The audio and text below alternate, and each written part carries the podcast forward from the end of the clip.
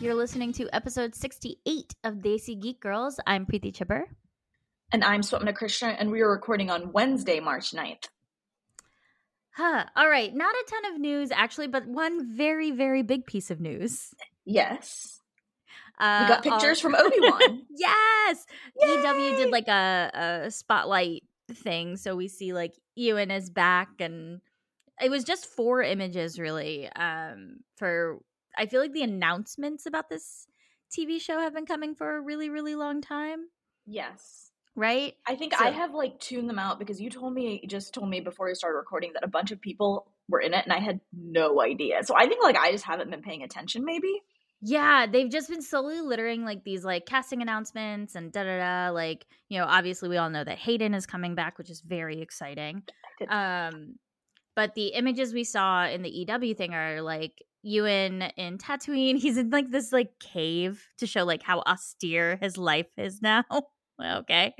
Um, and Joel Edgerton is back as Uncle Owen, which is awesome. Like, That's great. for yeah. that, And right? you know, like looking back, they cast such a like Right? skilled actor as Uncle Owen. Like it's like they cast him and he was barely in it and like now it's like that's gonna pay off. Right? Yeah, he was like a baby when those movies came out, and you know, so it's great that they can pull him back as this like veteran actor Yeah. now. I did see somebody who was like, "We already know how Uncle Owen's story ends. Like this tension is all manufactured. Like it's a story. Like all tension is manufactured. Yeah. That's that's fiction. like, like I mean, in what? Star Wars, we know how Right? most of the stories end already. like, there's very little in Star Wars that is like treading ground that we don't know right? Like that's or have some idea of how it's going to end. that's Rogue One. and yet Rogue One is amazing. Um, Like even like the Mandalorian with all the Luke stuff, we know how that's going to end. we know how like, that's gonna end. Still pretty so- fun though to watch. Yep. Yep.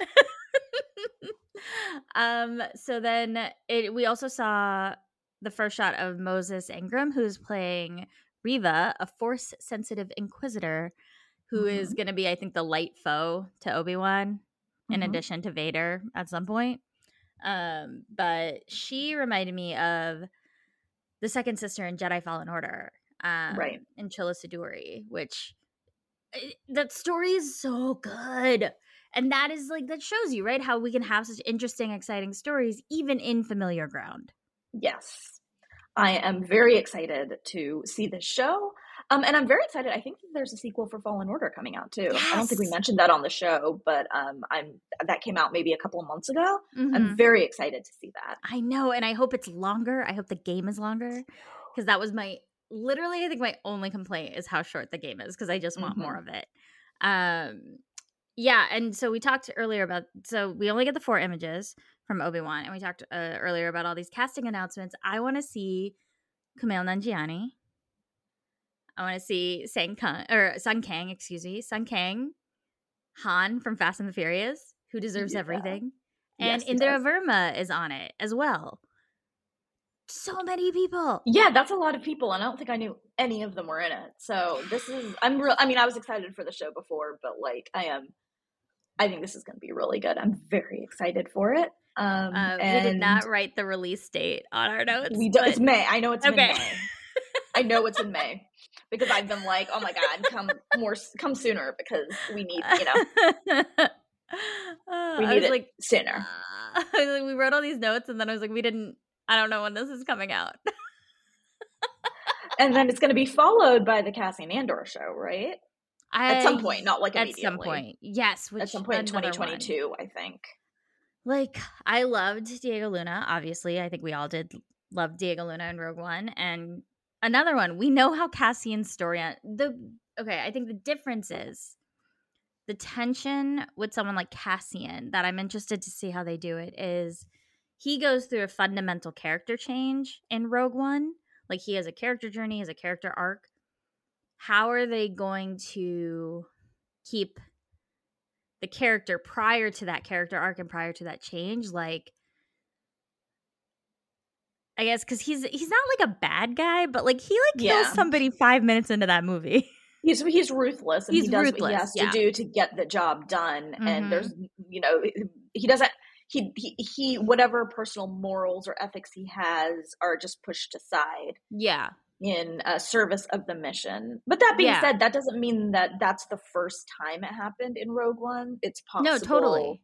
Oh, that yeah, it's that's a happened good point. before. Um, And maybe we're growing to that guy.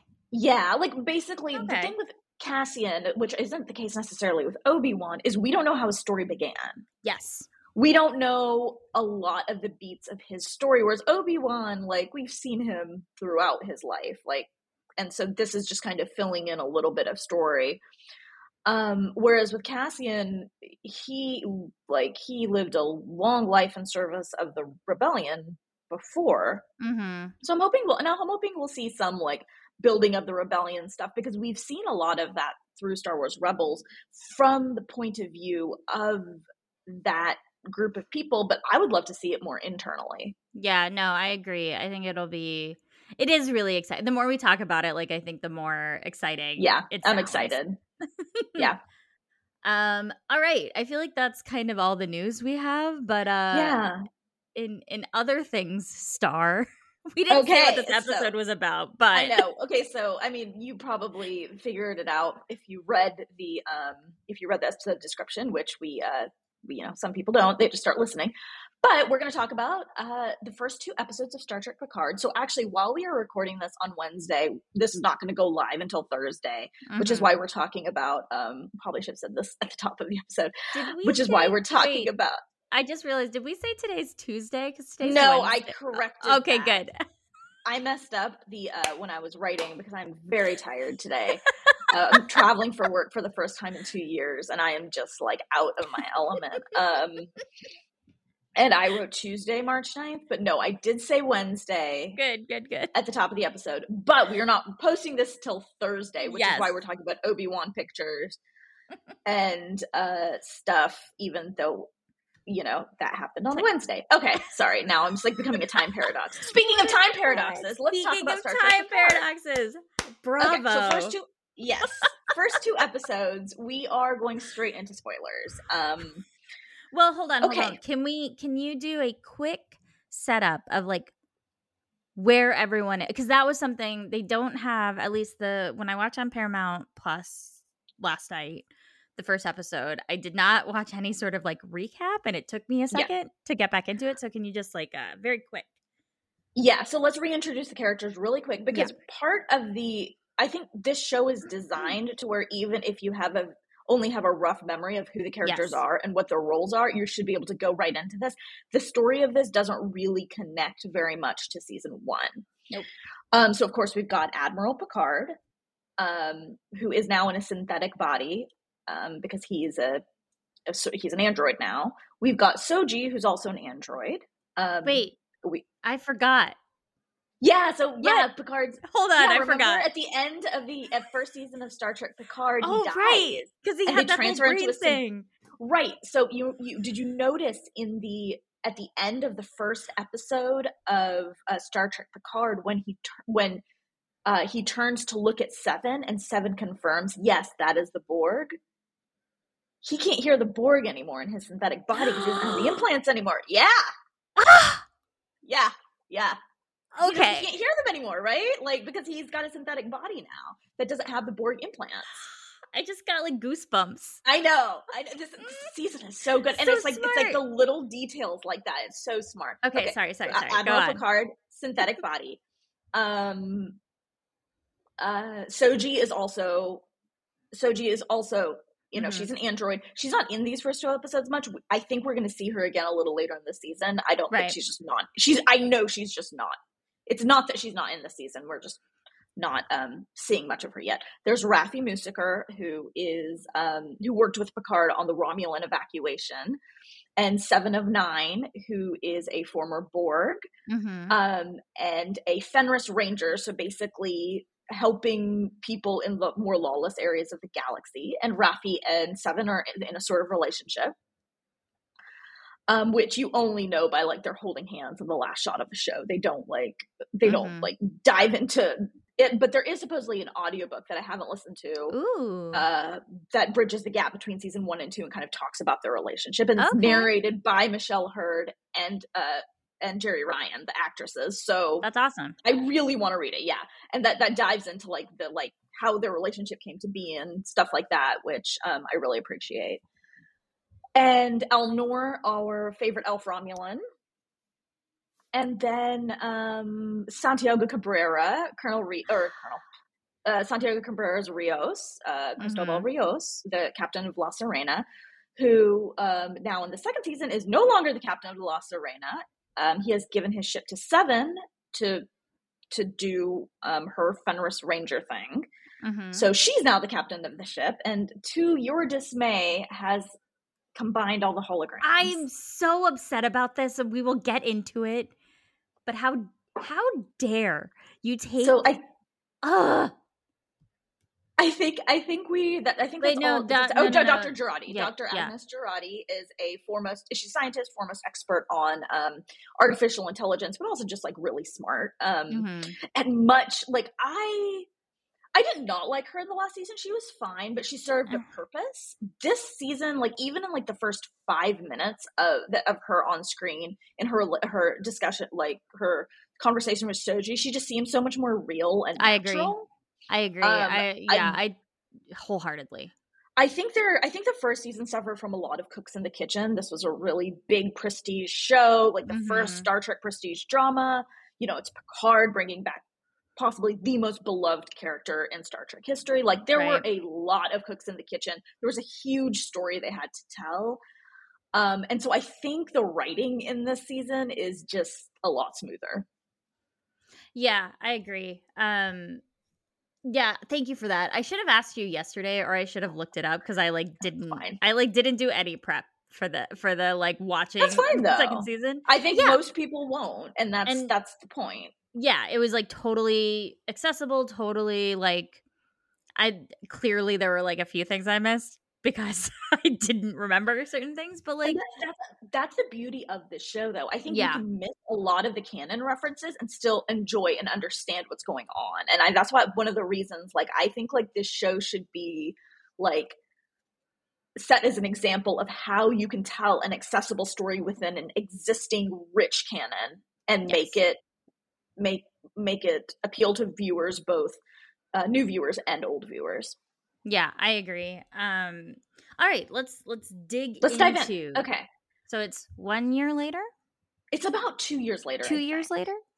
uh, because I think it's about two years. Because so we find out pretty early in the season that sometime after the events of the season finale, about a year and a half ago, Zhaban, who is Laris's husband, and Laris is Mhm. the Romulan that lives with Picard and is kind of one of not a caretaker, but a just just just a friend, like um, lives at his estate with him. Her husband has passed.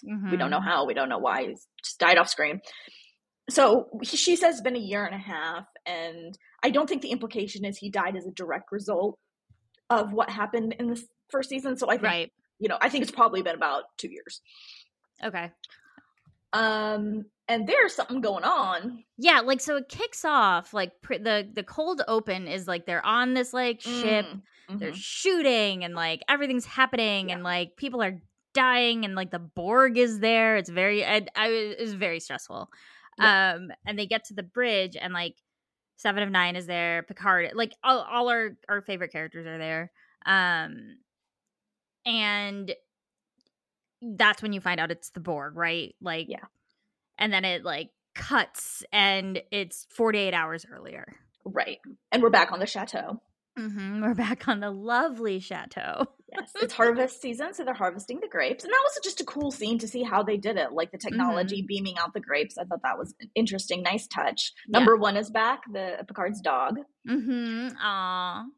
and uh, him and Laris have a little thing going on. Yeah. Okay. So there's this like really heavy theme in the first episode about like Picard picking like duty and adventure over significant uh like any sort of significant romantic relationship Yes, in his life which it's like first of all cutting deep man come on I was going to say we are going to get into this because I think this is going to be a theme throughout. right it's like that's I think, I think this is the the same way like the first season was Picard coming to terms with Data's death and his role in Mhm. it. I think the second season is going to be Picard coming to terms with his personal life. Yep. It's this is like I love Picard because it's like drama, action, but also let's just like deep character analysis. Let's talk um, about our feelings. Yeah, let's talk about our feelings. So he uh and Laris have this like moment where you know she is trying to say like the way we honor our lost you know uh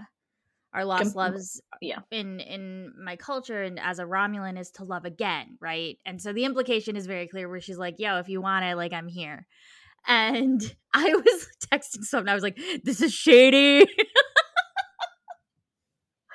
like it's clear that he is he does have some yes. interest but yes. he stops himself mm-hmm. they almost kiss which like kudos where you have like Patrick Stewart is like 80 something, right?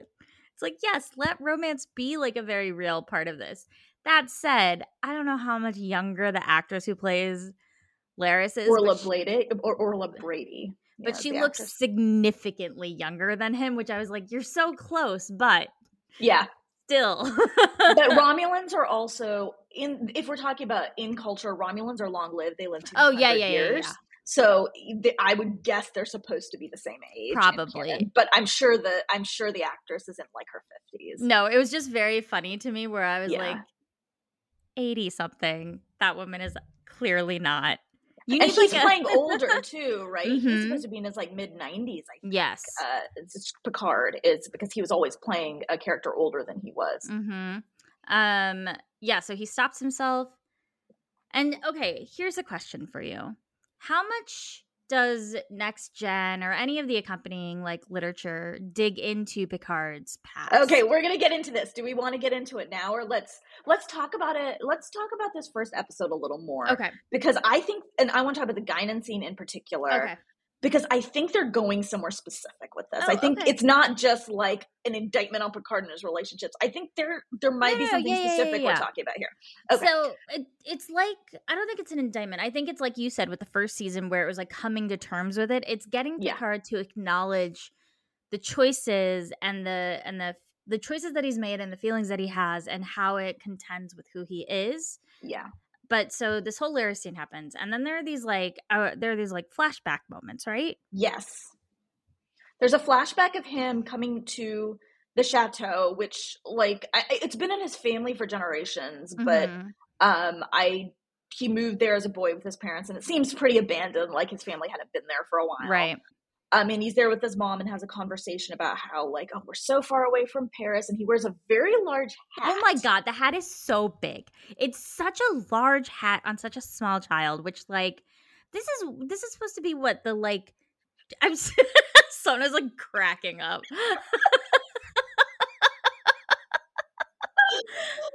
oh um, this is supposed to be like the 2030s ish, right? Right. Yeah. Uh, so, yeah. Two, two, two thousand. This is yeah, some twenty three right, somethings. Twenty. Yeah. Right. Like it's that. not 1927. No. This no. Is... she, he's not a newsie. No, he looks like a freaking newsie with this giant flat cap, and it just. I was like, why is it? It's it's comically large. It just is. It is. It is. Honestly, I didn't even notice it until you sent me the picture, and I was like, "Oh my god, how did I not notice that? It takes up half his face." I don't know what. Maybe it's because I was watching it like on my TV instead of on my computer. Oh my god! But I was like, "That hat is so big." That ch- maybe it it's really like, they're like, "We're gonna make this kid look real small." Yeah. yeah. Um, but so he has a conversation with his mom, and you know, you can tell that they're close and she's trying to like nurture him and his love of exploration and his, you know, his love of the stars. Like she tells him to look up, like look look up, look to the stars. Mm. Um, you also get some hints. We don't know. Okay, let me preface this with we don't know a lot about Picard's early life. Like we know tidbits. Yeah, that's that's what I was wondering. we haven't we haven't explored a lot of it. Um and I think that there, there's a lot of hints going on here. The fighting, he they reference the fighting between his parents. Okay. Um, you know, in terms of, you know, he says, "Will you still will you still fight all the time?" And um there's some like kind of disturbing scene like flashes of scenes yeah. after that scene with his mom something happening to his mom, and I think what they're hinting at here is domestic violence. Mm-hmm. Um, the thing we do know about his father is that he did not approve of Picard joining Starfleet. Like that's Okay. we, we don't know much. Um, so we don't know, but I know Patrick Stewart, the person, is very, very, very strong. Like he's a strong advocate against domestic violence. He's a strong advocate for um, women who've been in this situation and his his own family life. He was Mhm. his mother was abused by his father. Um, and if you haven't seen it, I'll link to it. There is a really like moving YouTube clip or like a just like a shake somebody on a phone Oh him yeah. speaking at a convention. Have you seen this? Mm-hmm. I mean, like made me cry. Yeah. Yeah, I I watched it after I watched this episode and I started crying again. He talks about like his at work with uh you know to work against domestic violence and his how it his own family experience. So my guess is because I know Patrick Stewart has a lot of influence over what you know Picard's like. He, he is Picard. Like he he has a lot of influence over the story. So I imagine if he said, "Okay, this is an issue that's important to me. I want to address it in the show," um, that that that would be what they would do. And so I Yeah. think that's what that's hinting at. Like I, that that's my guess. That's I, my guess is we're going to learn more about his past and everything. We're going to find out that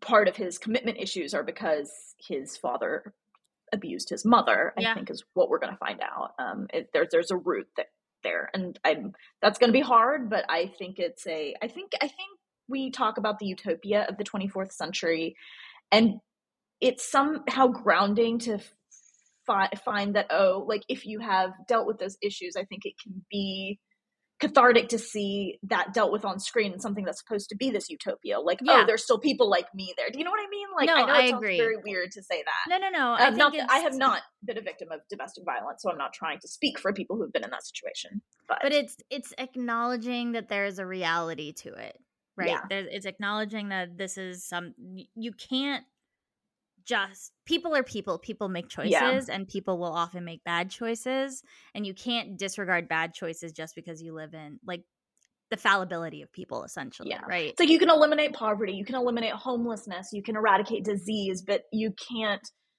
You can't. Humans are humans. exactly That's something that's part of human nature. Like you know, and so um, yeah. the so I- I, fallibility that fallibility is exactly. part of something that's human nature Foul, right, right, not like you know Right. domestic violence, but like- like, that, that, and and the emotions behind it, the experiences behind it, Mhm. you know, all exist do- yeah, exactly. And so, um, But no, I agree with you, and I think it's going to be. I have a for when we get to season, two, not season two. We're in season two, episode two. Um, I have a more specific question because, so like we said, there he's thinking about you know their their French chateau and his childhood there and all of those things. Um, and then is this where we cut to Jurati? that seems about right. So there's some sort of anomaly. I think we see we might see Rios first, Yeah, and there's okay. some sort of anomaly that he's been ordered to investigate. Never investigate the anomaly. I know it's some sort of green anomaly in space that he's ordered to investigate, and um, Jurati is on Raritan Four, I think it is, with um, with Soji, and she's doing like diplomatic work, learning languages, like doing what you know she's trained to do. Um, as a you know linguist slash And that historian a- slash person, there's been like a shift in the relationship between synthetics and right non- the synthetic ban is over synthetics are accepted as part of society and so um you know it's a it's a really nice moment to Mhm. you know it's nice to see her doing her work and then the it's interesting nice little tidbit there raritan 4 is a colony of deltans we first met deltans in okay, I was like, I don't know um, what those are. yeah in a motion picture and Oh. there's a there's an indian tie-in because persis khambatta who uh was one of the first south asian people in star trek i think was um she played Ilia, who Oh, was cool. Yeah who was That's so, so, who was the first deltan we saw on screen i think. Yeah, and so anyway random connection but um I'll take it. and then we see an awkward an awkward Oh Jurati a drunk Jurati. drunk awkward Jurati getting hit on and it's just like no no no. No no no. I can't handle this. Which is great. Like, okay, Um, so we talked a little. I do want to, like, I agree with you what you said earlier of like this is she she even within five minutes she's a much more real character because in the last season it did feel like you said she mm. was there to serve a specific purpose and not that she won't be here but there it was like the characterization felt secondary to her space in the plot versus there wasn't a lot of character right? development like we no. learned she was awkward we learned we learned and that, then like, was, she was just awkward and then she was brainwashed and, and then she was that... like making really annoying choices on screen so you were like oh my god you're so like my my mom loves star trek and to this day she's like i don't like that doctor girl yeah no there's not really Right? reason to but she's so much more it's so it was so much easier to like engage with her almost immediately in this season so by the time we get to some of the more like there's like a moment in the second episode where i was like oh my god what are you doing? But it's still i was still like but i still am like really rooting for you and i still really care about what happens to you next. Yes. Um i agree. I think that i think i think she's just much more real and i was able to connect with her pretty much immediately and she Yes. feels very natural and alison pill to her credit is a great actress Yeah, it was, yeah, not, yeah. it was definitely the writing it's not the acting yeah i Um, agree but um, so she gets contacted by Rios, and Rios asks for her help with this anomaly because they don't know what it is, and we figure she's smart probably and can help. So she, but they up- have hold on they have like a they have a history they have like a They romantic yeah. history Yes. and they have broken up I'm glad, I'm glad you're reminding me of this because like, I'm going straight for plot. I know, Like, I'm like, no, no, no, wait, wait, wait, wait. No, we have to talk about feelings. hold on we have to talk about feelings Yes. um s- because there was like there was a bit of it in the last season which i was Mhm. always like because Jurati was the way written the way she was that i was like this doesn't feel lived in or real but their breakup somehow works so much better It works because so much better. there's like this like. Underlying layer of not like animosity but just like sheer frustration where they're like we have to work with each other but there are all these unresolved issues happening and so she like sort of is like fine i'll come and she hangs up uh and we find out that soji was like listening in essentially and she sort of is like i don't want to say i told you so. The conversation between like that conversation between the two of them between soji and dr Jurati, it was like two minutes long but it's like cemented in my head as just like oh i like this character now. You know like it's just so natural and it's so like it's so great and can i just talk really quick about Alison pill's green suit with Yes. the like her Yes. suit was amazing. I was like i want that suit. Very into it um, but so she beams up, and aboard, we find out that Rios is now back in Starfleet. Yep. He's the captain of a new ship, and and so handsome any ship. He is the captain of the USS Stargazer. Okay. Wait, I do realize that we did the the seven of nine stuff actually comes before this, which I okay, only yes. remembered because I was so uh relieved when Santiago Cabrera showed up as Rios. Because so seven of nine, so pause. We're gonna come back to Rios on Yes. On the Federation ship. Seven of nine is on La Sirena. What is it? La La Sirena. Serena. Yeah. La Serena. And like is in like a shootout because people are trying to steal like medical supplies and da da da. And we see the holo of Santiago Cabrera, Cabrera, but he's like a little different. He's not one of the five that we met, or say five, right? I think it was like five, Five. four or five, something like that. Um, in the last season, which is uh Santiago's Cabrera. It's it's a, a group of Santiago Cabrera characters. Um, he's like an amalgamation of all of them. yes. And can I say the moment he's like shows up and he's like roughly speaking Spanish and he like has all these tattoos and he's talking to Seven of Nine and she's like fighting off like four or five different people.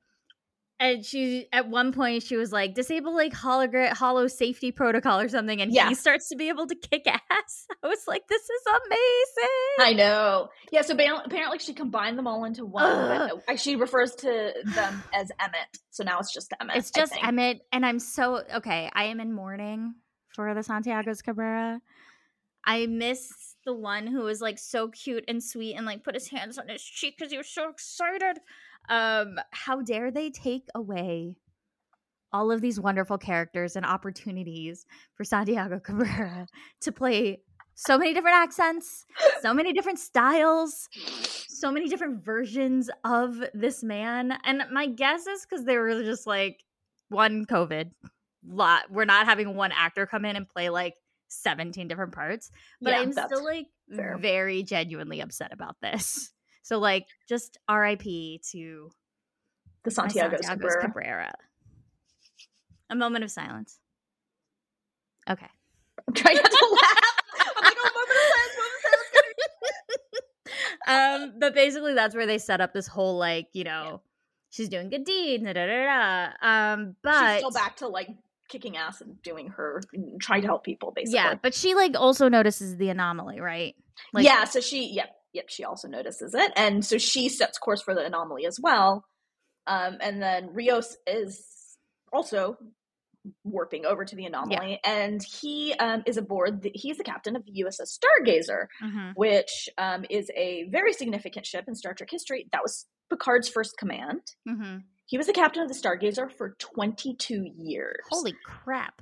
and we don't know But it's not. It's about not the same ship. It's not the exact same. no no ship. no it's just the same it's the same name it's Right. not this i don't it's not like it, the stargazer was destroyed like Right. it's it's just it's a legacy name Okay. um as as i think agnes says she's like a name with baggage um and it's but it's significant because uh, we'll talk about more about it but i think a lot of this season is going to tie back to the stargazer uh picard's stargazer um we don't i mean the name of this episode is stargazer Yeah, it's the clearly Stargazer. significant. like uh, it's significant and i think we're tying back we don't know a lot about picard's time on the stargazer actually we have tidbits here and there but he was the captain of that ship for 22 years before he became the captain of the enterprise and we don't know a lot about it so i think this is significant Um, so Rios is like, you know, like we said, captain of the ship. They're like showing up for the anomaly. Jurati comes on board. Seven of Nine comes on board. yeah so they meet up there and seven of nine comes on And board we get this like significant sort of conversation about the Stargazer and what makes it such an interesting ship is that they've integrated Borg technology onto the ship to like make it better. Uh, yeah my guess is they've my guess is what it is is some of the like you know like the borg self-healing subroutines since i mean i'm I, that's very much techno babble but borg borg uh, ships have the ability to like mhm. interconnected heal themselves and my guess is that would be very useful Yeah, if like a ship's hull could heal itself like because you know like they in the first season there was a lot of research being done on the cube on like Borg Yeah. technology, so it, it it's fitting that we would see the results of that research being you know put to you know put into action essentially on these Right. ships. Um, but and then they get well, a message right well, from- seven of nine, I want to note is like clearly like she's like very uncomfortable yes being on the ship. She thinks everybody else is uncomfortable around her being on the ship. Um, so there's that there's like a little bit of tension there where seven of nine is already set up as this person who is like counter to what maybe the rest of the Federation is seeing as progress. Like or Yeah. is seeing as like the correct move forward. She's like, we she's clearly more hesitant, which hundred percent makes sense given her history. given her history yeah Um, but they want Jurati up there also because they're like trying to figure out what this thing is. Mhm. Uh, and then yes, it's like this big green sort of like glowing thing in space, and then uh, oh, this is we're we're doing it a little bit backwards because there was like a signal interruption while he was talking to Seven of Nine, but like whatever, it Mhm, doesn't mhm. really matter. But like a message comes in. Yeah. And um, basically, it's a very garbled message, and it takes them a Mhm. while to like parse it down to what it is. And Jurati gets involved and is able to um, um, basically decipher. It's not. It's not decipher the message. Problem is, it's a bunch of voices like overlaid. Yeah. But she's able to clear it up, and it says, "Help us, Picard. Hel- help us, Picard." And then uh, we uh, and uh, actually there's another part of it we, we don't find out that out till later so i will keep So obviously we're all like, oh, Picard. Like what? and speaking of picard i think we skipped over him he went to back on earth he went to the starfleet he went to starfleet academy to oh give yeah, a speech Elnor. to, to graduating cadet i think it's graduating cadets Yes. uh, it might just be cadet I, it, they're more like it's- getting placement. they're getting placement they're not graduating they're still cadets but um, they're getting placement and he call he recognizes elnor who is the first fully romulan uh, to gra- Our fully Romulan cadet to, in Starfleet.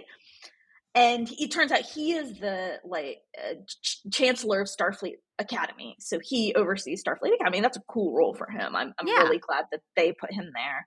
And like Raffi Um, is there.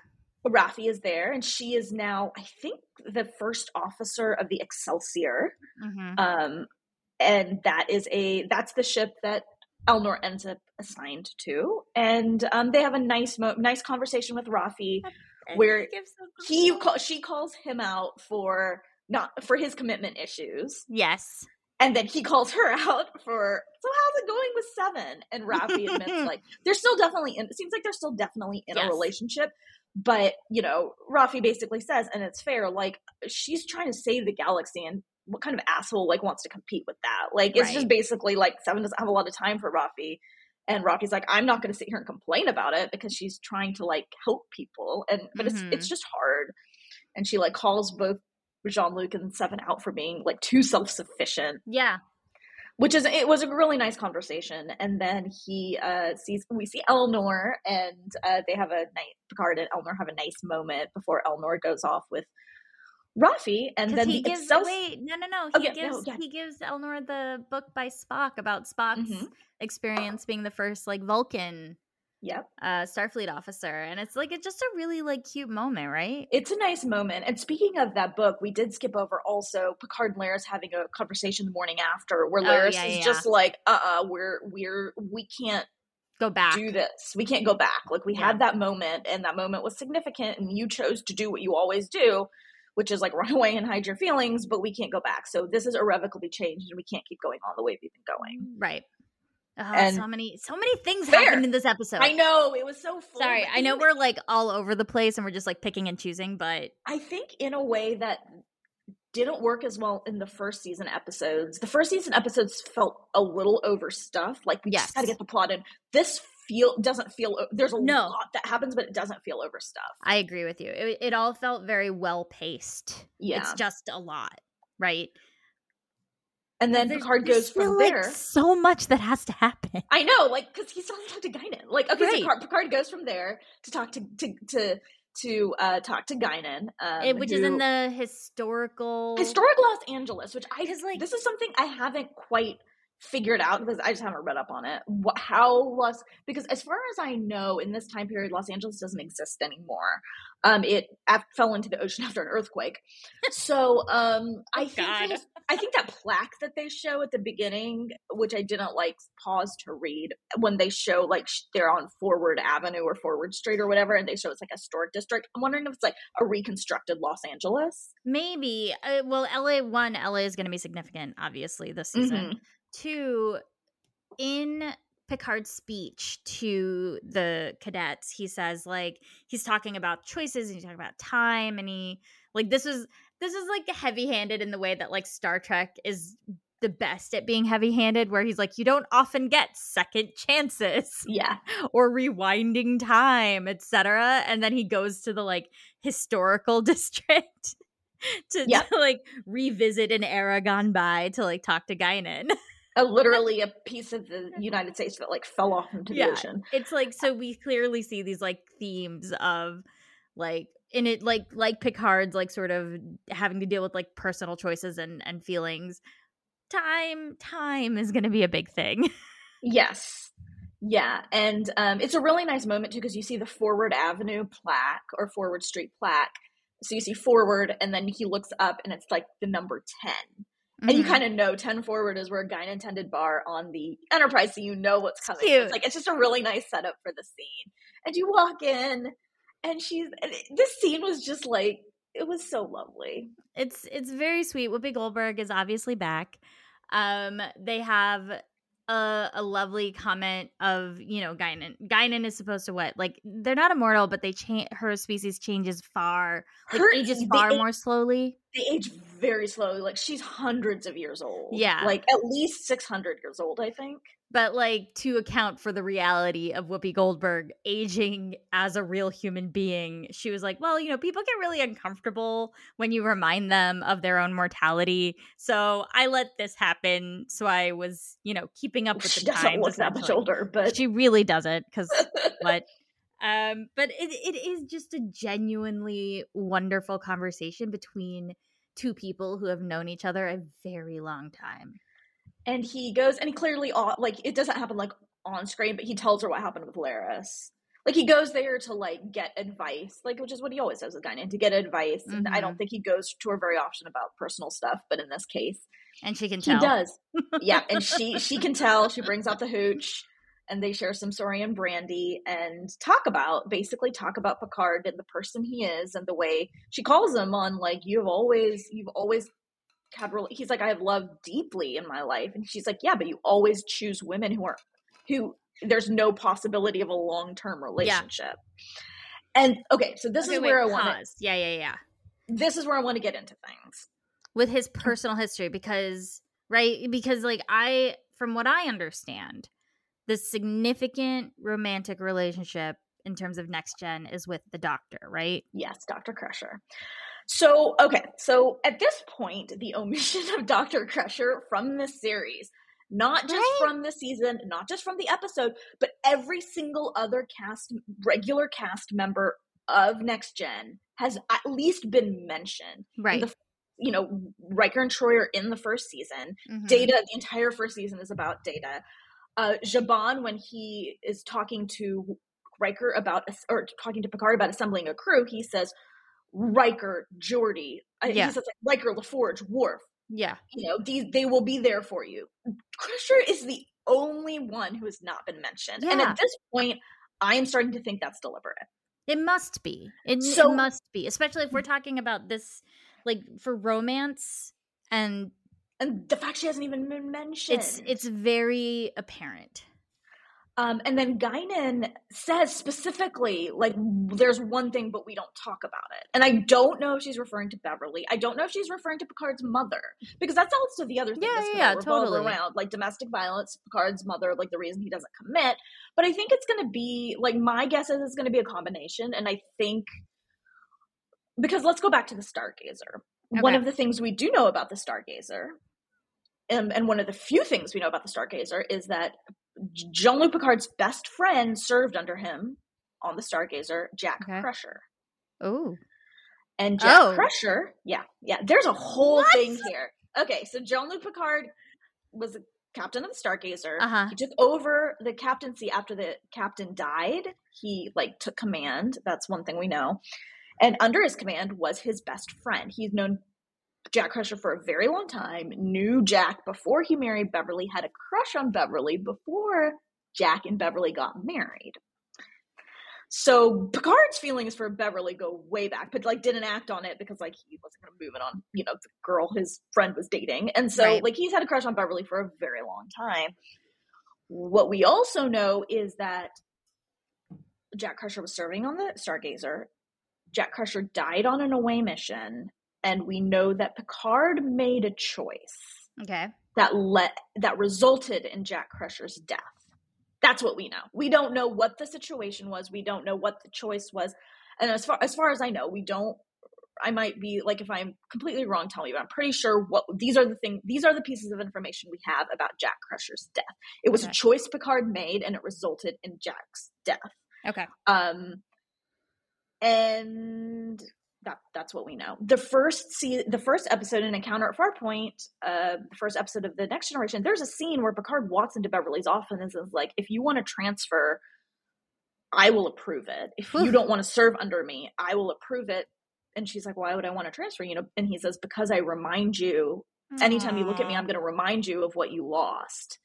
And she's like, "I requested this assignment. I want to be here. Like, you know, I can deal with it." And so, and she's like, "Okay, well, you know." You're the medical officer I want, so like awesome. we'll leave it at that. But so that's what we know, and that ship was the Stargazer that that all that happened on. Okay. So I feel like we are, and Guinan references something very big, and jumping ahead a little bit, but Q also talks about something specific Picard has yes. to pay penance for. Yes. There's something specific we're all talking about here, and we haven't mentioned it on screen. I think it's Jack's death, Beverly, the relationship, all of. I think I think we're going there, which we've never gone there before, and I'm really excited that's what we're doing. Um, There's no like books or anything. There is a book supposedly, but the way Star Trek books work, it's not like Star Wars canon. Um, where the expanded Star Wars universe is considered like can- is considered canon. The books are canon until they're not. Okay. Like the books are Got sure. Like basically the books are like there's a whole and at this point and that's the new books. That's the books that are coming out now, like the Discovery tie-in novels, yeah, yeah, yeah. tie-in novels. At some point, something on screen might contradict them. Okay. And they, um, they that's and that's that. Like those, they're no longer canon. For the older stuff, it's very much the same way as Star Wars Legends. It's at this point just it it doesn't count because they have w- with Picard they have forged a completely new future, and so mm-hmm. it just doesn't. Okay. So there is a book supposedly. I've never read it. but it, it might but not be relevant. Yeah, they they they do not take from the expanded universe in the same way that the Star Wars writers do. Okay. Uh, mainly because I don't think the Star Wars Star Trek books were as widely beloved necessarily as the Star Wars books. Um, but yeah, so I think that we are all hinting around something. Clearly, from a personal point and it is the decisions Picard has made, and basically, yeah, like I think we're hinting around like this. There are decisions Picard has made, and he's going to have to reckon with you know mm-hmm. that that stuff. And it's not. I'm not even saying that choosing. We don't know the circumstances of what happened. He may have been choosing to save the ship, sacrifice one man to save the ship, mm-hmm. and that's probably the right decision. But that doesn't mean you don't grapple with that and that doesn't weigh yeah. on your conscience and stuff like that. Well, so speaking of choices, he has this whole conversation with Guinan. Mm-hmm, he gets mm-hmm. then this is where like after their conversation is where he gets uh called like the the federation person comes to his home and is like we need you to we need you to come yeah to come and see this anomaly because we find out the other part of the help us picard message is um, um, a, the section on joining, basically a new member joining the mm-hmm. Federation. Mm-hmm. They send that, so they're signaling we want to join the Federation. And at this point, they don't know who who it is, who it is, but they know they're capable of creating this kind of anomaly. So they mm-hmm. know they're powerful, and they're like, we could use that kind of technologically advanced member yep. of the Federation. So they send Picard out to the Stargazer. Yeah, and so he goes up and he like they open up a channel of communication and he's like this is jean-luc picard like how can what can i do? How can i help you? essentially. And there's this moment oh where like God. it's like it's like silent silent silence and then it's like picard! It's just like, oh all right so we have to pause really fast here because so this is the borg and one I, I texted you this yesterday, but like eh, supreme kudos for the choices of when we were prepping for this, when the trailer came out last year you chose a few episodes and a movie to watch. Yeah. And we watched them and I cannot like thank God because if we'll we'll link to it in the show notes, uh, which we did last time too, but like legit, this was a very good list of episodes and movie to watch. Um because it's the Borg, obviously. And with the Borg comes not only like the terror, because it is truly terrifying of like that which we talked about last last season of like assimilation, etc. But friggin' time travel because one of the most terrifying aspects of this are they're like choices are clearly such a big thing this season because they're like, is this the moment? Is this like Picard has to decide like, is this the choice that leads the Borg to be who they become with regards to the Star Trek universe, with regards to the Federation, because they don't they don't know. Yeah, so it's basically they're trying to figure out can we accept the Borg as a member of the Fed? Are they are they are they genuine? mm-hmm. Do they genuinely want to join the Federation? Because as far as they know, they mentioned this offhand, and this is something I was not aware of until they mentioned it. Is that the Borg are hobbled? They are a shell yeah. of their former selves, and which is I didn't know, but I think is due. If you are curious about that, I think it's due to the uh, neurolytic uh, pathogen that Voyager introduces to the Borg Collective in the se- series finale of that show, Endgame Parts 1 and okay. 2. Great episodes if you feel like watching them. Um, but I think, so I think the, the Borg are a shell of their former selves, but Seven's point, she makes this Yes. point that the Borg assimilate. They don't get assimilated. Like, Yeah. and it's a good one. It's like, a good it's like, point. yeah, I was like, listen to Seven. Like Seven knows more than anybody. Like maybe not more than Picard, obviously, but like literally, Seven no, she was a member of the. She was Right? assimilated as a child. Borg So, was like, ass- like Picard was assimilated for like a Five week. seconds. like which is like you know still Yeah, yeah, yeah. But Seven was a Borg for her formative most so of her like life. Seven knows more than anybody. Like she is the the voice of dissent here because everybody else, like Chris is hesitating, Jurati is hesitating, Picard is hesitating. Like the minute they find out it's the Borg. Seven is like absolutely Nope. not. Like we Nope. cannot do this. We do not do this. Like this is not what this is. You they will take over everything. But then they get you know because the the Borg is like coming in like no we want to send an emissary over. We're sending someone over, and they're forcing their way onto the And ship. that's when Rios is like, no, like I will talk here." to the Borg, but you they cannot come on board. and, and they do it anyways. Yep, and they raise their shields, and the Borg are able to basically like just like hammer away at the shields, not with weapons, but No. just with the transporter beam. And that's important to note. Like they don't attack, even Right. when they're being attacked. Like the, so, the queen. uh, I'm jumping ahead, but they don't attack. They're able Yeah. to penetrate the shields, but they don't attack the ship. They Mm-hmm. just beam somebody on board. And the person who everyone assumes is the queen and might be the queen, um, So you said, hold on, I want to talk about this because I sent. The, so the this this figure shows up in the Yeah, bridge in all like black. a all black dark helmet so you you cannot see it's some kind of like it looks like a shimmery black gown like and i like sent a picture to you and i was like i hate this and, I was you- like, I you- have thoughts. yeah you said you have thoughts and you have feelings so i want to know what they are why can't we see her face if it's a Borg Queen? Like we see the Borg Queen. The Borg Queen is in the season. We knew it from the beginning Yep. that the Borg Queen would be in the season that they announced the casting. Why can't we see the face? That's I mean that's it. That's that's my queen, thought.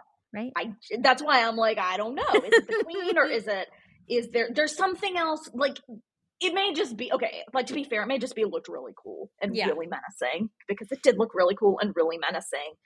Uh, but I don't know what is going on there. But I feel like we will learn. Maybe there will be more about that later. Um, Mhm. because it did make. I was just like, there's something going on here. But they all assume it's the queen, yes and she specifically tells them, "We want peace, yes but first I require power." yes Ooh, and I then hated like all these like tentacles like come out and start like piercing the different consoles and she starts like sucking power out of the ship and also like hacking into the ship basically and taking control and armada has come to join when the minute including the excelsior including the Excelsior. the minute they found out it was the borg all these other federation ships show up but they are all of a similar model that have borg technology and she's able to use that as an in to potentially take control of the entire well i don't think they're all a fleet, right? similar mo- i think they're i don't think they're all have the borg technology because Oh, the I stargazer is the first but i think through the stargazer she's able because- to connect to yeah because I the see. stargazer has the borg component get it. she's able to like basically she's taking control of the whole fleet yeah and, like and seven of nine is like freaking out tells people not to fire and Seven of Nine just starts firing and then everybody starts firing at her. And she starts firing back, but it's all stun setting. She's not killing anybody, which is also significant. This is the Borg. So whatever's going on, there's something there's something really there's weird something going on. weird going on. It's uh, there's also like this note i was getting a little frustrated because rios is the captain and he keeps being like don't fire don't fire and everybody just keeps freaking firing. And i'm like buddy you need your picard voice. Like, Like, And then basically she keeps hacking in and Agnes is like she's almost got control of the whole yeah ship it's like 75% 80% when she gets to 100 she'll have control of the entire fleet and we can't self-destruct anymore, so Picard orders the self-destruct. mm-hmm. Um and he Which just that is, hold on. I, I want to make sure I understood this because I was like, wait, are they like gonna? Is this like a suicide point? Is this like a, a dying by suicide moment where it's essentially he's like, we are giving up to save everybody else. We will do self destruct to kill to to Yeah. make sure the Borg does not have access to the rest of the fleet. Right? That's exactly what it is. Yep. Okay. They, they were going to destroy the ship and everybody on it to ensure the Borg doesn't gain access to the rest of the fleet. Um, and it's like there this the, throughout this scene, Picard just seems like such an old man. Yeah. And it's in a Yes. good way. Like I think Yes, in a yes. really, really good way. Um, Yes. Because anything Borg, he kind of just like freezes up because of That his experiences. it's like PTSD, right? Yeah. And then um on top of that, like just like being and and like it's just Patrick was so good in this scene. And then he orders a self destruct and the ship explodes. Yeah. And be- they're supposedly all dead. Except they're not. or are they? Because then Picard comes to in an unrecognizable version of his chateau, right? hmm There's some sort of weird shield like outside. There's a weird shield. There's pollu- a lot of pollution in the air. Mm-hmm. And he's trying to figure out what's going on because he's like, I was just aboard a ship. I just ordered self destruct. We all died. Like, what happened? Where's everybody else? And then you hear, and then you hear a familiar voice. Oh my gosh. Mo. Oh my gosh. Can I tell you? Like even seeing Q in the um previews, it it doesn't it doesn't prepare you for the moment that he comes back. Yeah. And they do the similar thing with Guinan where Q shows up and he's in his younger, like digitized version of who Mm. Q used to be. And he's like, Oh, you're much older. Hold on a second. And then he snaps his fingers and he's like similarly aged to Picard, although he looks amazing. He looks he looks fantastic, yeah. Um, and then we just get a very brief scene between the two of them, which basically uh, Q informs him that the trial. Do you remember what I told you when last we met? yeah. The trial never ends. Um, which is referring to all good things, and he says, like, I just rewatched all good things like day before yesterday, and he does say, you know, the trial never ends. Like, you'll see me again, and then like rides off into the sunset on his like big judge throne thing. And so it's it, yeah, so it's the same. And then so and then that's it. The episode ends, and it's like oh my god, Such like a what a cliffhanger. And now we go into episode two because we've already been talking about episode one for an hour. yeah. And, and so now we're gonna go into episode two. Um, it starts right where the previous episode left off. Yep. And um, this scene gave me goosebumps so good. between the two of them just the the the acting of course is Right. They're both clearly of them are great like actors but masters of the craft, right?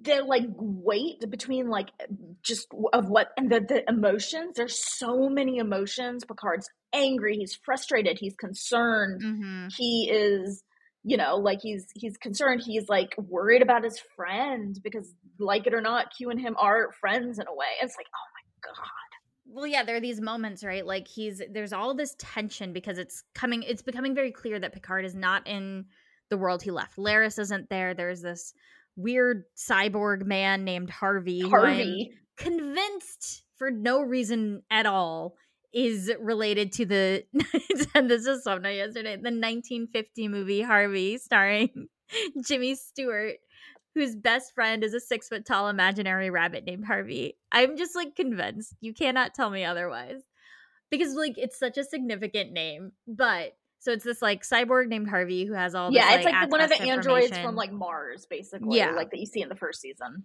and um this is a like in this picard is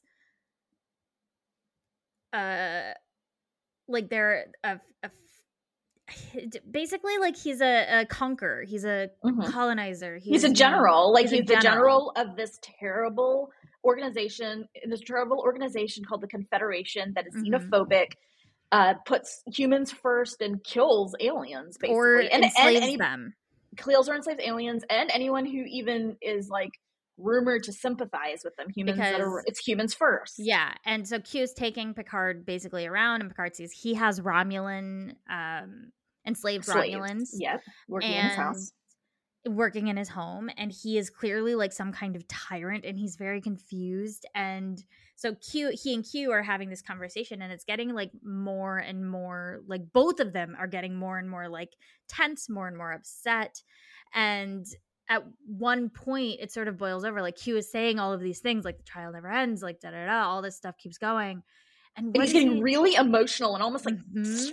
spitting with his like fervor, and that's not the Q we know. no We know Like- Q that like he he he's he plays with words and he's clever and he jokes and even in serious situations he's very steady.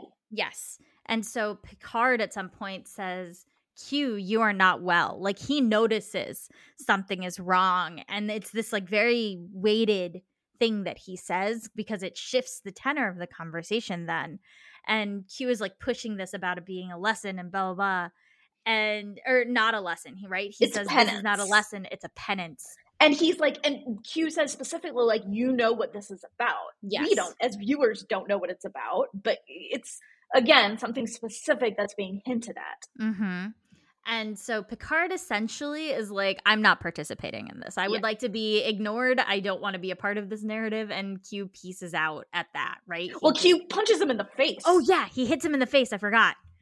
like I which I was like, oh my god, and hard enough to like draw blood from Yeah. his nose. And Picard doesn't even react, which is like saying something for like I mean he reacts, but he's just he doesn't like punch him back or anything. Right. He's just like, what the fuck is going on? Mm-hmm. Like why like Q doesn't punch people in the face. Like he's omnipotent. Like what is going on? So there is a there is a big like there's a lot to unpack here about like there is a lot of really like not Like what could- something is going on. there's something bad going on Mhm. beyond like them just being in this horrible alternate reality. and this will be like a running theme in terms of uh, pretty classic Star Trek villains acting in ways that we are not anticipating. I think will be thematically running through this season. yes, um because so like q goes away and now picard is like in this life that he doesn't recognize where he is this horrible tyrant that is like power and mercy but mercy doesn't really mean mercy it just means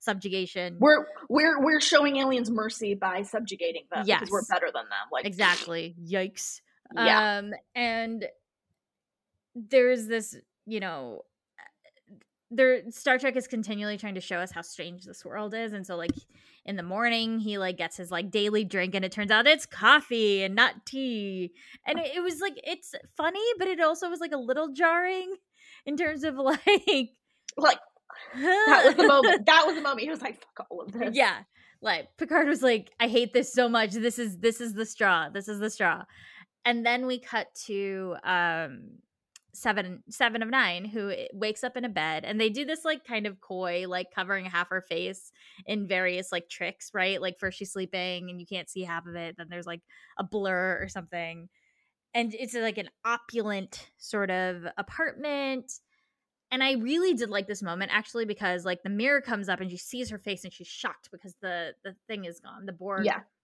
thing is gone. implants. Um and she's like, is this dream? Is this real? And she goes through like first I have to check like psychological. She does like a, a equation on the mirror. Yeah. Then she's like sense of smell, blah blah blah. Like all these reasons to show like to show that she's not in a dream. Mm-hmm. Um, and basically, she's not in a dream because she's also in this weird other world.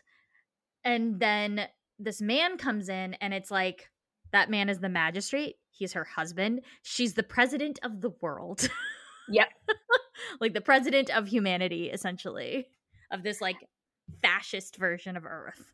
Yeah, and she has to. And kudos to Jeri Ryan because she does Oh, a really incredible good. job. She like you can see awkward, like the old awkward, like Yes. the Seven of Nine we see in Picard is not the old awkward Seven of Nine. Um, Mhm. she's still awkward. Whenever anything Borg comes up, she's still awkward. But when she's uncomfortable in these scenes, she gets really awkward, and that's just very good acting. I think she Mhm. she's. I mean, she's a great actress. She's But- also like so good at like picking up on cues and picking up on what she needs to be doing like immediately. Exactly. Right? Um, and trying to blend in as much as she can to get as much information as she can. So the magistrate and her slash her husband takes her to her office and she's like looking through her files, I think for anything familiar, and hits on the captain of the person in charge of the invasion of Vulcan, Mm-hmm. uh, Captain Rios. Yeah. It's it's an I, I do a very quick aside to what this show did very smartly in this episode, which was showing us how our various main characters react to being in a situation like this, right? Is like Picard's reaction to ask a lot of questions, like and ask a lot of questions in a commanding way, right? Mm-hmm. Seven of nine, infiltrate, figure out what's going on from the inside. Don't let anybody know you're not supposed to be there. which I just Yeah. really liked a lot. I thought it was and very, very Jurati's, smart. which we'll get to, is a very very typical in of- character, in character, and very like, oh my god, oh my god, have some chill. panic, Yeah, panic, Um, and not not being able to like think through the like personal relationship moments. exactly. And so she requests a private secure channel with Captain Rios to get an update on the war situation. And it should be Mm-hmm. noted that her husband is noticing every weird thing she's doing and like what is Yep. going on, like that something is not right. Um and she gets and then we flash to Chris on the ship and he's Mhm. just like he's basically in the middle of a battle and is like what is happening? yeah, and she um and it's really funny when she contacts him he's like i'm getting a call from the president like what is going on and then she doesn't because say he well hold on he has a phone call. He shows up in this battle right? And Yeah. he has a phone call with his like subordinate and Yeah. she's like your plan worked. We're gonna take these like disgusting vulcans down and all this like really gross language. And he was like what plan was it? And she tells him she was like it's a bait and switch and blah blah blah and there's this huge battle going on. And he kind of has like a hybrid picard 7 situation going on where he's Yeah. like trying to subtly ask questions but he's still very very shaken obviously like he can't really he doesn't hide it like 7 of 9 can Yeah. um and so he's just kind of like huh okay and then and then the president's call comes through yeah and um and then she's basically doesn't you know she doesn't know if he's the rios she Mhm. does and so she's just like talking she's basically like look we're on a secure line. No one else can hear us. I just want to let you know if there's anything weird going can on. Tell can me." And he was like- me." and he he, goes, finally like recognizes "Seven?" her voice. And he's like yeah. Like, seven? She's like, "Oh, and she's like oh thank god. It is very very funny. So they're like, just both like i have no idea what's going on. Like you need to he- get here. and he she recalls him back to earth. Mhm. and then uh continues on with her day and well this is we eradication. Jurati, right we see No, yeah. Jurati. well so it's eradication day and so which is a day that they like kill aliens i guess and Ugh, stuff yes really gross so horrible and um so the, the, her husband tells her that dr Jurati is prepping the prisoner and she's like oh agnes Jurati's here okay Great. let's go and, then we they cut go, to Jurati who is just like in a lab the- by with the herself animated cat on her screen Yeah, she's like created this animated cat to be her friend. It's very like kind of funny and jarring in like a like an adult swim kind of way because Yeah. the cat is like, I guess I'll just stand here and talk to you. Like he's very like dry and like irritated. It's like I, I wouldn't be surprised if like Patton Oswalt did the voice. Right? Like like, Totally. um, Uh, and so then they walk in, and Agnes is like, "Oh my god, thank God, seven. And then and then has to like walk it basic- back. walk it back, and she's constantly doing this, like talking Yes. about like uh like like Yeah, we're seven tries to friends. yeah, and like we said, we saw each other on we saw each other last when we were gazing at stars, and Agnes was like, "Oh yes, we were on the stargazer." I mean, gazing at stars. Like I mean, they call me they call me the stargazer. yeah. it's just it was very awkward, very in character, but in a way I did not find annoying No, because it I agree. felt like her.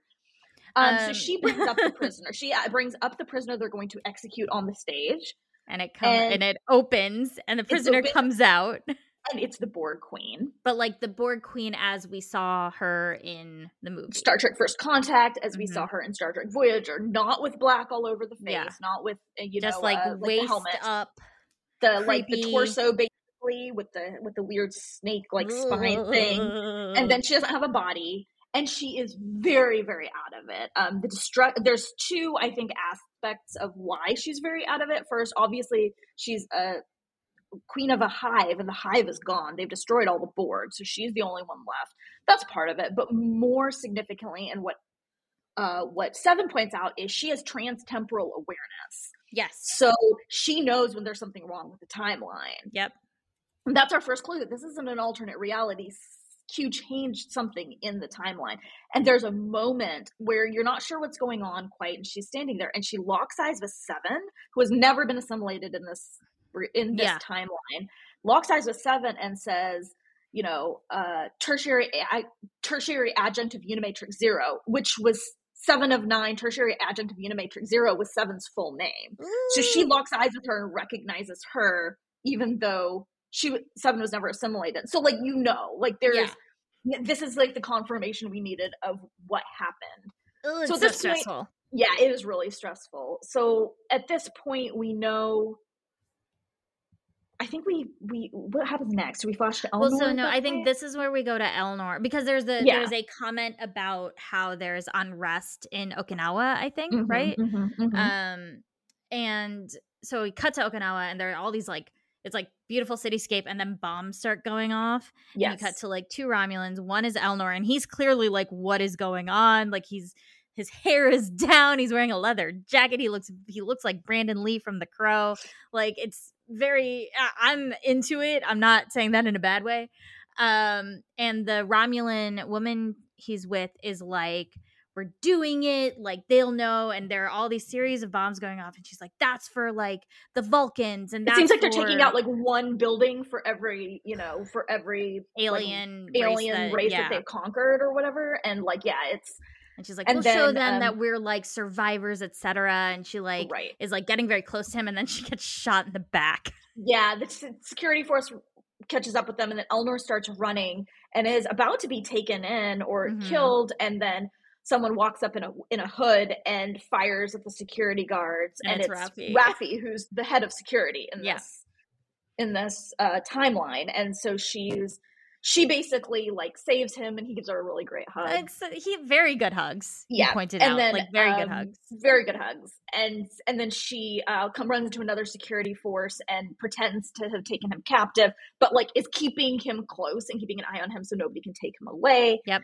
And uh hurt him Yeah, so- and and it's it's also stressful because they also are like, what is happening? Where are we? But basically, Mm-hmm. everyone is being called to this wherever eradication this eradication speech yeah is happening. and um they so so general picard who you know in this timeline arrives at the eradication day ceremonies at the same time luckily that raffi and elnor do and so when the Mhm. security forces who are presumably under picard's command if he's a general Yeah. um try to take elnor away from raffi he's able to intervene Yes, and in like Patrick Stewart is clearly having so much fun here because he gets to go from like we have to figure out what's going on, Picard, to like To, like- staunch and like leader, angry Picard, yeah and use his great Shakespearean. and like tenor. yell at yeah it's it's, It's it's, wonderful. he's so good and then it's really funny at a moment like like when they're walking away Raffi's like are you in there JL and he's like like so he says something like like like I'm not sure or something like, Yeah. it's, it's funny and so Um, they're then they're they all, all- able to meet up, right? And well it's, and it's still it's still with I think with seven um just with seven Jurati's not there yet and they Yeah, basically seven, talk about mhm. what's going on and um this is what we think alternate timeline and he kind of explains that Q I think is yes, responsible for but that this. something might be wrong with him. Yes, um, there's something wrong with him, and then they go to see Jurati, Mm-hmm. and then And, that's when and they kind Chris of start is like, uh Chris has come, so he's within um what you transporter range. transporter range. and so that's when they start kind of hatching their plan of what they're going to do, which basically the Borg Queen, because of her temporal awareness, transtemporal awareness, is able to tell them basically pinpoint exactly where in time Q changed something. She Yeah. says he changed one thing in the year 2024, in LA. And now in Los Angeles, and there is a watcher there Yeah. to help guide you, which is very interesting. Yes. um and sh- ba- they're like okay we got to go back in time but we don't have time travel technology and then they Picard points out well you can slingshot around the sun which you know they did in Star Trek 4 the voyage home you know Kirk did it Mm-hmm. Agnes is like well we don't have Spock and like, we need a brilliant mind to do all those calculations we don't have Spock and and Seven's like but we have her Ooh, the and Borg like queen. I want to point out that the Borg Queen, the entire episode, is shooting these like very strange, unsettling glances at super everybody, creepy. It's she's super so creepy. Weird.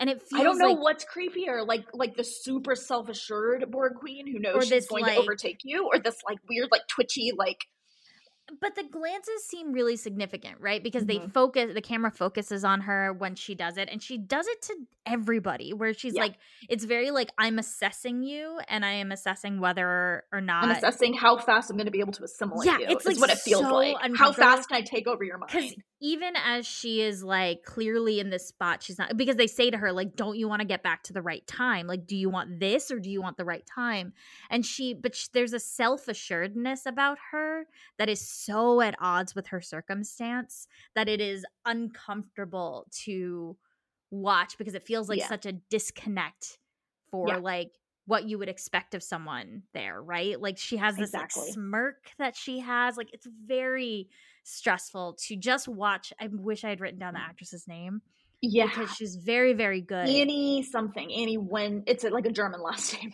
She's she's remember, very, yeah. very good though because she's the facial expressions. She doesn't have much to work with, like right. She's like a torso and her Torso. arms are just like down. So it's literally these micro expressions that are flashing across her face.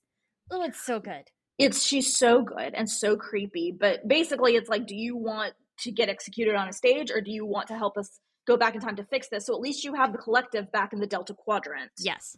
you know you're in that reality and so she basically agrees to help them but they Mhm. can't beam out because of the eradication day festivities everything's under lockdown Yeah, you think there's a moment. This is I, like I kept. I think we were both very similar in that this was so. This episode stressful. stressful. yeah Like, I was kept just like, oh my God, just, pausing. get, just get on the ship just get on the ship yeah, like I had to keep pausing and walking away. And this moment where the beaming actually starts to happen and then they don't leave, I was like, oh no. oh by the way another great hug elnor gives um elnor gives Jurati a great hug Very, too. very good just hug. had to call that out because it made very me feel good, good, hug. it's like the few moments of tenderness in this like really stressful episode It's so cute. Um and then so basically then the uh seven's husband walks back in and picard very like under his breath is like you know agnes you figure out how to get a transporter lock on everybody. Raffi you figure out how to like take the shields down i guess and let's get this done. So raffi takes uh elnor to be like i guess processed as like a prisoner. Uh Jurati stays with the Borg Queen and um Seven and Jean Luc go to the eradication day stage and Seven starts making a speech and it's really creepy. And It's it's this whole sequence was I I was like, oh, this evil future Earth is basically also the evil future Earth of like Bill and Ted's Bogus Journey. it it's just too, oh look made okay laugh also really in hard. that wide shot of Mhm. eradication day festivities you see like this hologram statue thing and you hear a very familiar Oh, yeah. voice say did you recognize this voice No, say who like was it? A a something like a safe earth is a something earth i Yeah. don't remember exactly what the quote was that was definitely brent spiner and if you look at the oh, statue yeah. if you look at the statue at the bottom, it says, I think Adam Soong. So I think he's, I think there's another Soong coming, uh, maybe in the past. And I'm wondering how much artificial intelligence has, because as far as we know, we don't know an Adam Soong, I don't Yeah. think.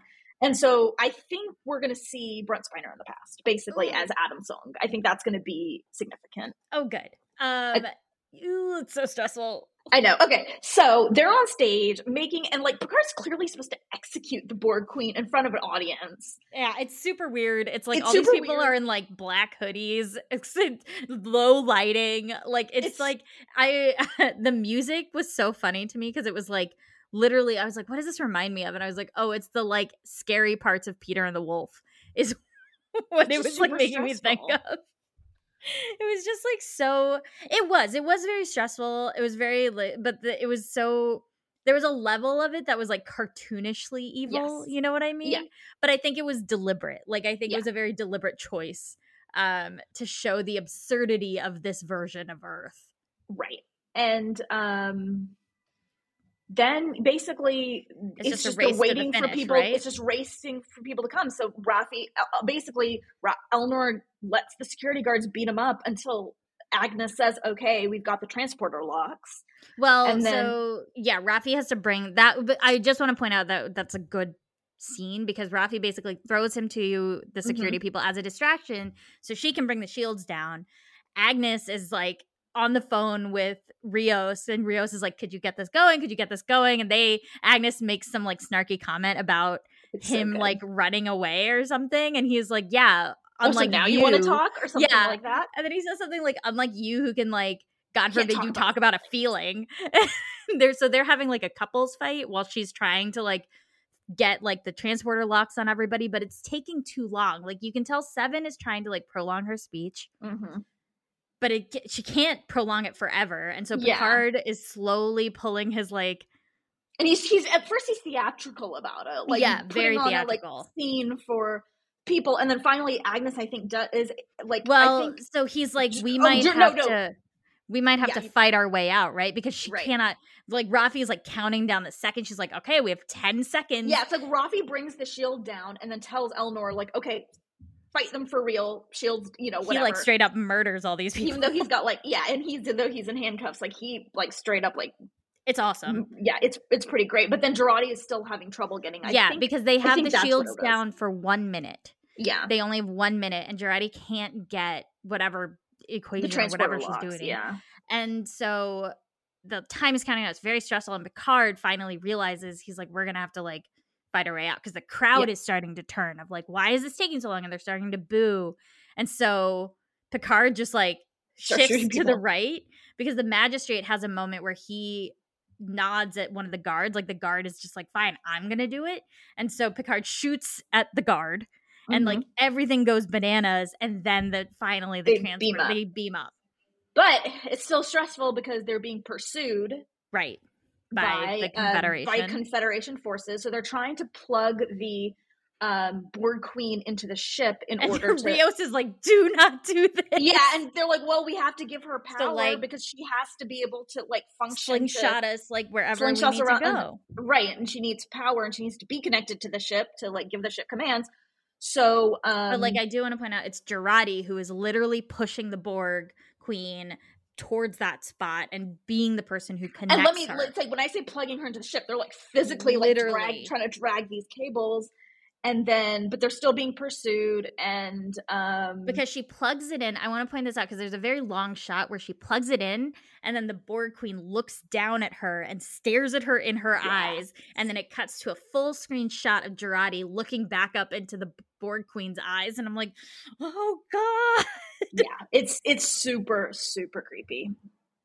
And Um, then um and then the Confederation Well, yeah, you have a split second where you're like, oh my god, they're gonna get away, and then oh. Confederation forces beam on board, and immediately shoot Elnor. shoot Elnor, and everyone has their hands up, and the episode ends. Well, the magistrate says to Picard, like, you're a traitor to the mm-hmm. Confederation, and I'm going to kill you in the process of rescuing the president, basically. Mm-hmm. And so, and that's when the episode cuts. Yep.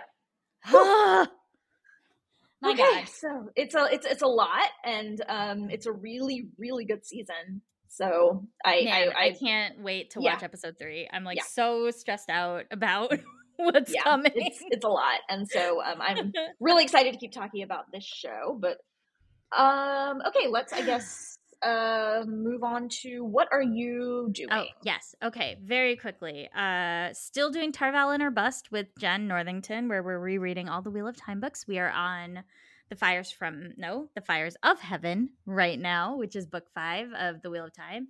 You can also pre-order my Spider-Man book, Spider-Man Social Dilemma. It is available wherever books are sold. I'm going to be doing a pre-order campaign. I'm working on the uh, rewards right now. So if you do pre-order it, hold on to your receipt.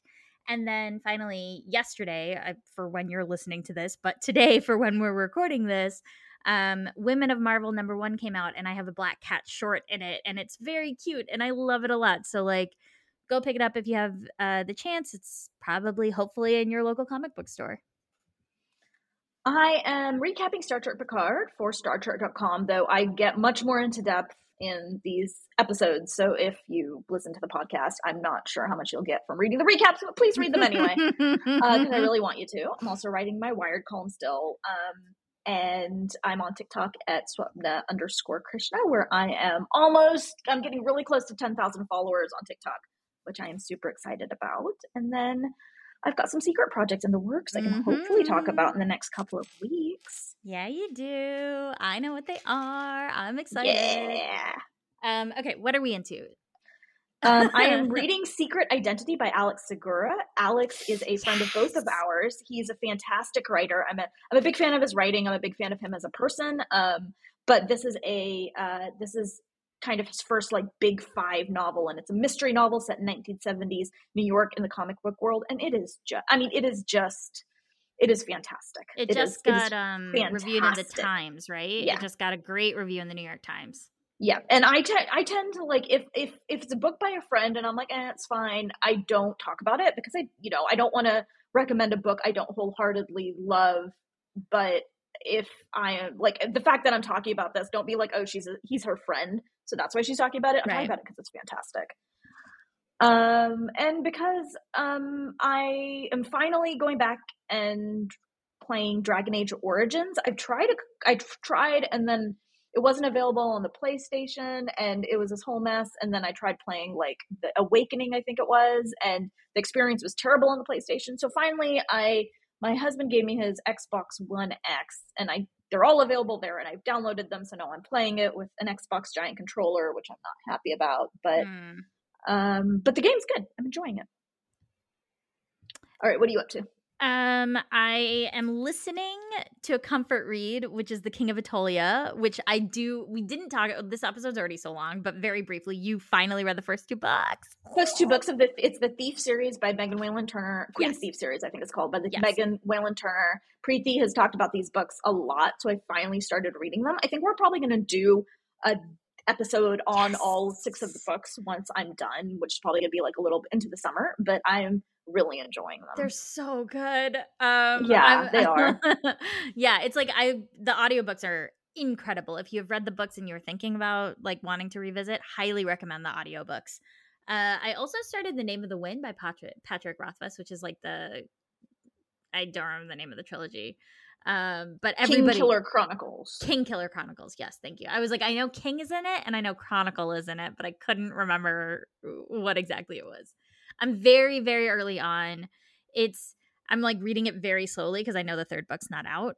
Um, I don't know why I started it knowing that the third book's not out.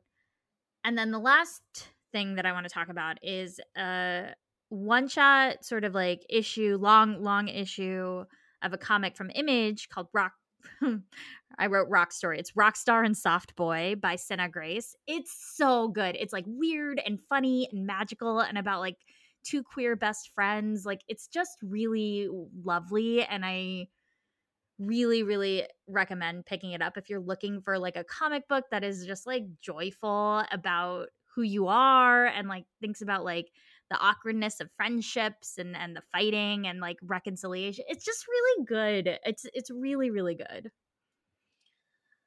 Okay, we are part of the Hard Knock Life family. You can find all the podcasts in the Hard NOC Media family. I said family twice. That's okay.